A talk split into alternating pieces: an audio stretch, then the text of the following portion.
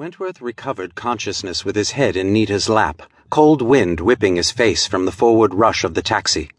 When he had recovered fully, they left that taxi, walked westward several blocks before they caught another. They did that twice more before Nita left Wentworth to enter an old rooming house. As he waited at the mouth of an alley, he frowned at the pounding ache in his head. If he closed his right hand, red hot pincers tore at the muscles of his forearm. There was an ugly bluish lump on his forehead. It was pain even to think, but he must. Nita had trouble locating a taxi. She had told Wentworth and had returned just as the man clubbed him to the pavement. She had charged forward, shooting, but the tough and the gang chief had ducked into a dark doorway. She had then persuaded the taxi driver to help her with Wentworth. Persuaded? Wentworth asked her curiously. Her answer had been to expose an automatic in her palm. Wentworth reviewed these things as he waited for her now. Within ten minutes she emerged from the black mouth of the alley. She was as vastly changed as Wentworth had been when he had discarded the disguise of Limpy McGee. Her furred suit was modeled exquisitely to her slender figure, and a jaunty Pied Piper's hat sat upon her curly hair. Now at last she was herself, Nita Van Sloan, whose face and name were well known in the highest circles of the city's society, and who, alone among women, knew the spider's secret. Wentworth ordered the new cab driver to hurry to police headquarters. He stripped off all disguise and leaned back, eyes closed on the cushions.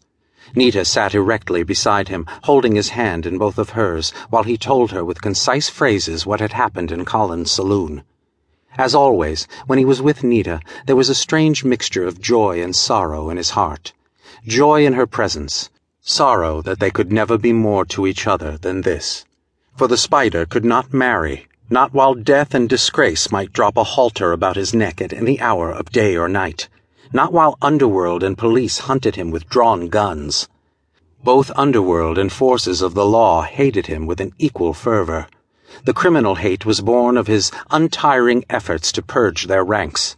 The police hated him for his uncanny speed of action, for his solution of gigantic crimes that put to shame their most furious efforts. He made a mockery of their best men by his ability to seize their prey before they even suspected who that prey might be. Technically, the spider was a murderer who boasted of his kills by printing a glowing red spider-shaped seal upon the foreheads of his prey. It did not matter that he killed only those who deserved to die. These things were a barrier to the love of Nita and Wentworth, and he had struggled desperately to put her from his mind and heart. But love had proved stronger than his will. He had told Nita of his work, and, far from turning her from him, the altruism of his thankless and untiring labor for humanity had drawn her into his arms. They had pledged together an undying fight against the criminal foes of mankind. But Wentworth had forbidden Nita to follow him into the underworld on his latest crusade. The underworld had turned too brutal, too fearless. Robbery, murder, rape were rife. The series of brutal murders that had been committed during the last thirteen weeks, regularly every Thursday night at 11.30 o'clock, was another phase of the criminal revolt. Then there were the amazingly spectacular and successful robberies, with a loot totaling well over a million. The hellish part of it all was the utter collapse of legal machinery, the all-powerful political protection afforded for the offenders. No, Wentworth did not want Nita to enter the underworld, but she had persisted, assuming the disguise of an old peddler woman to seek information that would help the spider in his fight. As Wentworth finished his recital, Nita squeezed his hand.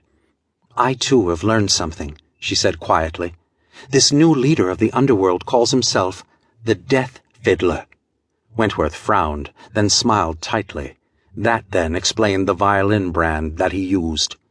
Without warning, Nita was thrown against him. The taxi whirled unexpectedly to the left, tires shrilling. The driver twisted a white face about. Gang had the street blocked, he called back in explanation. Saw him just in time. Wentworth nodded, his lips grim. This was the sort of thing that went on all the time. Police apparently helpless, insurance companies raising their premiums for robbery insurance. It's damnable that police can't stop this sort of thing, Wentworth said to Nita thinly.